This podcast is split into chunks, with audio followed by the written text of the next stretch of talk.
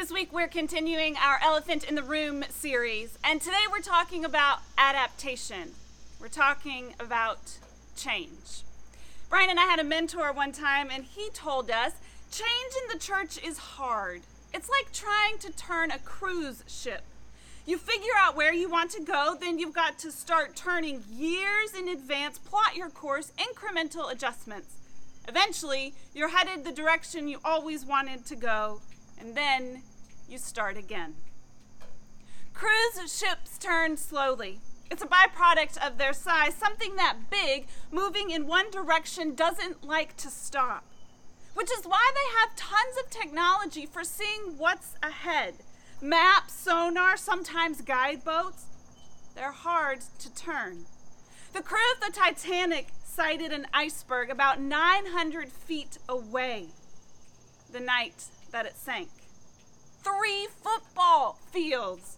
But it would have taken the ship a half mile to come to a stop. They reversed the engines, cut hard to swerve, but the ship couldn't turn fast enough. The iceberg gashed a hole in the bottom, and it sank within hours.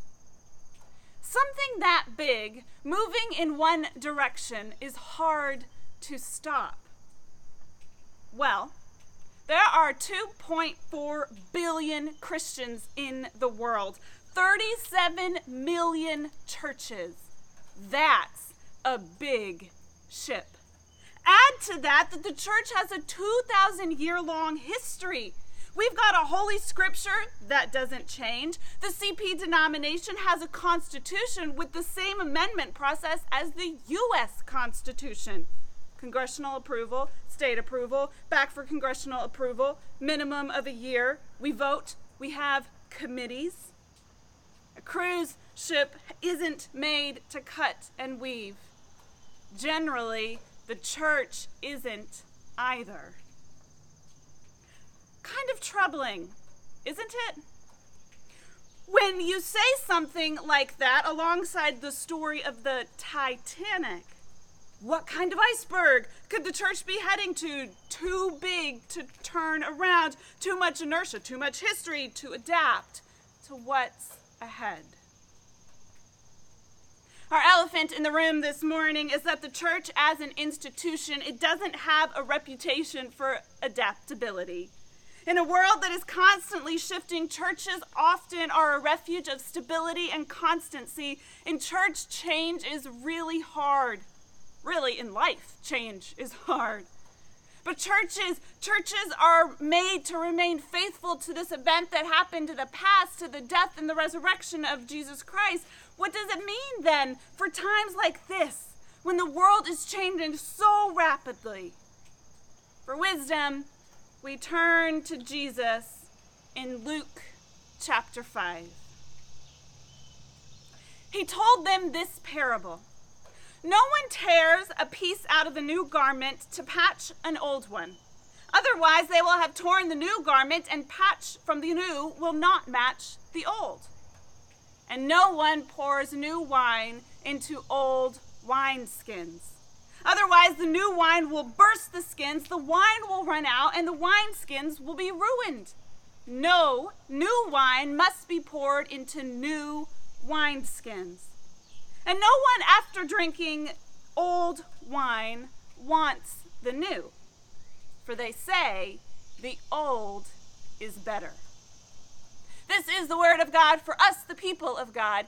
Thanks be to God. This parable from Jesus has been used to justify many a new thing in many a church. New wine needs new wineskins. Jesus tells this parable after several encounters with those famous Pharisees. He's forgiven a man's sins, and the Pharisees grumble. Jesus goes to dinner with a corrupt tax collector, Levi, and he invites his friends to eat with them, and the Pharisees, upon seeing it, grumble. And Jesus' disciples didn't fast and pray like the disciples of the rabbis. And Jesus said, They can't fast. They're celebrating that I'm with them. And again, the Pharisees grumble. And with all this grumbling, Jesus tells this parable. This one that we just read this morning. Obviously, Jesus is the new thing. You need new wineskins to hold him. Bada bing, bada boom. The church needs to change. Except Jesus is also the old thing healing the sick, forgiving sins, paying attention to the forgotten, the hungry, the neglected. These are not new. When Jesus explains what he's doing, he doesn't make up new scriptures. He uses old scriptures from Leviticus and Deuteronomy, Isaiah, and the Psalms. The old scriptures. So Jesus is the old thing. He was in the beginning. He is the blueprint of all creation. All things were created through him. So he's the old wine, but he's also the new so is he the old thing or is he the new thing? Let's listen to the parable one more time and let yourself really encounter the confusing nature of it. He told them this parable no one tears a piece out of a new garment to patch to an old one, otherwise, they will have torn the new garment, and the patch from the new will not match the old. And no one pours new wine into old wineskins. Otherwise, the new wine will burst the skins, the wine will run out, and the wineskins will be ruined. No, new wine must be put into new wineskins. But no one, after drinking old wine, wants the new, for they say the old is better. Is the new wine even good? The Spirit is the same since the beginning, it's not new. So if the Spirit is the wine, then we want the old wine, right? Or is it the new wine? Because of Jesus, and we need to get rid of the old wineskins to hold the new wine. And the clothes image just makes it all the more confusing. Don't tear a piece of a new garment to fix an old. Well, then what does Jesus want us to do? Keep both garments? To fix old ones or chuck the old ones altogether? Should we be following every new thing or should we be holding on to the old? Is Jesus the new thing or the Spirit the old thing or both or, or neither? The more you think about it, the more confusing the parable becomes. Our elephant in the room this morning lands us smack in the middle of this parable. And here's a news flash for you the church is not known for being adaptable. It has a reputation for liking the old things in the old ways. Many churches, in fact, are built specifically not to change. At one church in which we've worked, it took a committee decision to change the bulletin.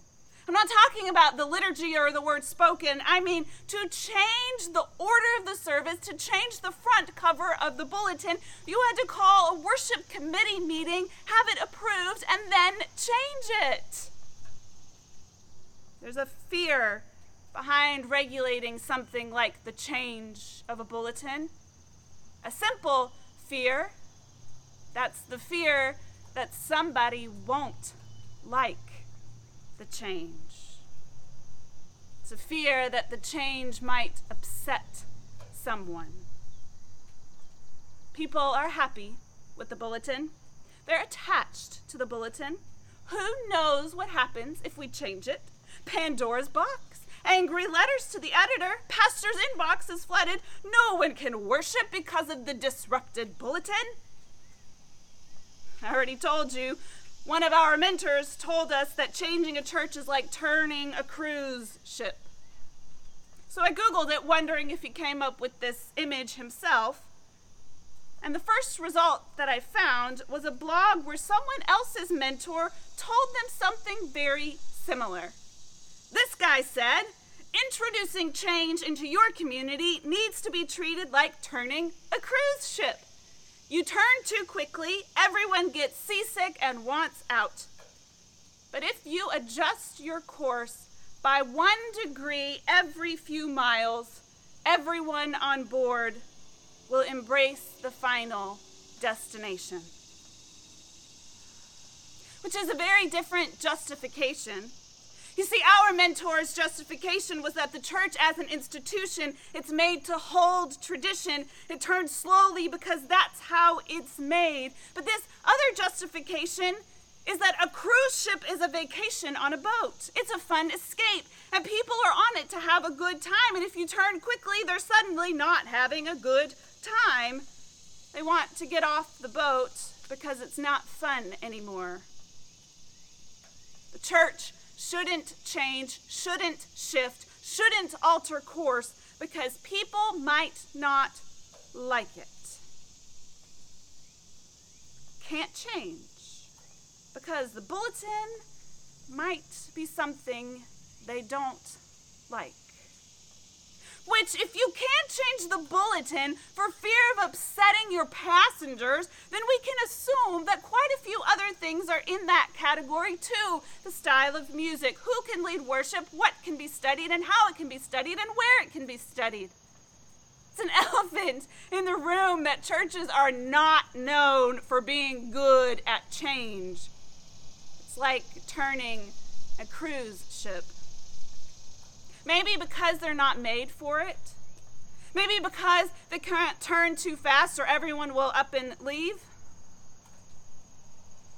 But I don't buy any of that. Ironically, the ground beneath this metaphor of the cruise ship has shifted because cruise ships today can turn quickly. They've got new propellers that can swivel 360 degrees, meaning they can do a tight three point turn. These things are different enough that now they think, even at 900 feet, the Titanic could have dodged the iceberg. If cruise ships can adapt to turn faster, then my sense is that churches can too. It's not actually built into churches that things can't shift. We don't see that. It's usually that people don't build churches to be able to change. But in our time here at Scottsboro CP Church, this church has consistently displayed the capacity and willingness to make changes, adaptations, and maintain traditions. We have shifted course quickly at times and we have done it while remaining faithful to the same old mission. In Luke, Jesus starts his ministry in a rush, doing the old things, but doing the old things in a new way. And as he does, people get seasick, disrupted, to the point they can't tell if these are the old things or the new things. And if you've been living in the same world that I've been living in lately, you're probably feeling some of that too. Things are shifting, changing. We feel disoriented at church, at school, in life. And amid all the changes, amid the adaptations, the question that matters is are we fulfilling our mission? Are we fulfilling our mission? That's really the question that matters. We're not a vacation boat, in case you haven't noticed. We're not a fun escape. We are a missioned organization. And a lot of society is built around our desires and our preferences and the idea that the customer is always right. But that is not true here. Here, Jesus is always right, and here, our leadership will work to keep us lined up with what Jesus wants. Now, there are some seasons in the church that'll feel a bit like Psalm 23. Even though I walk through the valley of the shadow of death, I will fear no evil. The Lord is my shepherd, I shall not want. He makes me to lie down in green pastures, leads me beside the still waters. He restores my soul. Seasons where the church will be a place of calm, tranquility, a respite of constancy in the chaos of this world. But there are other times where the church is more like a Navy ship those red lights start flashing and the horns are blaring, and we all need to grab onto something because Jesus is cranking the wheel and we are going somewhere. And that's what happens here in Luke 5. Jesus isn't setting a new destination, but the seas have shifted and the tides are pushing differently. And Jesus begins his ministry and immediately sets about doing the old things in new ways. He forgives a man's sins himself instead of using the Levitical sacrifice, and he eats with these sinners and doesn't require them to purify first. Almost immediately, Jesus begins offending people. Not by doing new things. He offends people by doing the old things in new ways. And then he says, No one tears a piece out of a new garment to patch an old one, and no one pours new wine into old wineskins, and no one, after drinking old wine, wants the new, for the old tastes better. No one, after drinking old wine, wants the new straight away, for they say the old is better which is true. Wine needs rest for a certain time, it needs to mature. The flavors intermingle. Things happen that wine people could describe to you. Otherwise, wine tastes like alcoholic grape juice. Old wine does, in fact, taste better. It has matured. And so do the old practices of church. They are well worn routines. They are familiar. The kinks are all worked out.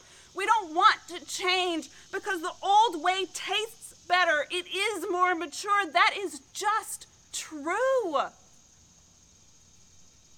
But when a new situation comes, when new wine is being poured out, we've only got two options. We can keep the old way, drink the old wine until it's gone, or Make new wineskins to hold the new wine. Because you can't put new wine in old wineskins. When new wine goes into a skin, it begins to oxidize and chemical reactions, the air expands, and old wineskins are not morally wrong. The problem is simply that they've lost their stretch. And if you put new wine in them as it oxidizes, the old wine skin has no stretch. Eventually it bursts and you lose all the wine. When the world changes, when the Spirit offers new wine, we have to build new wineskins. This is true as the church. This is true as individuals, as families, as businesses, as schools. Sometime around March, we went to digital worship. Then in June, we moved to this hybrid format of in the car and inside the fellowship hall. And frankly, these moments make you miss the old wine. You look longingly at the sanctuary and remember how perfectly it all tasted. The mix was just right. We look at it and think the old was better. It was better. But now God is pouring out a new wine. So we better build new wineskins or we'll miss it. We're going to have to adapt. We have to change because the mission, the mission of the church is the same. The mission of the church has not changed to worship and glorify God, to raise up disciples and to send disciples out into the world to build up the last, the least, and the lost. That is the mission of our church. That is the mission of the church. And it is because of the mission that we have to adapt. In order to worship God together during this pandemic, we've had to adapt. In order to build up disciples, we've had to adapt. To serve the lost and the least, we've had to adapt. Change is hard, it is exhausting. And as an t- institution, as a church, it has required and will require patience. It has and will continue to require all of us putting our entire selves into it. we're all going to have to drink some immature wine. Wine that doesn't taste quite right yet. But the alternative is the elephant in the room. The alternative is to listen to the people who think the church cannot adapt. It's like turning a cruise ship. Can't happen. We might as well shut down till COVID is over because we can't change in time. Not here. We're, we're not a cruise ship. Not here. We are a church. And we're following Jesus even if it makes us a little seasick, even if the wine doesn't taste quite right. We can do this. We can adapt. We can change. It won't be fun all the time, but we can because we are the church. Besides, these days, even a cruise ship can make a three point turn.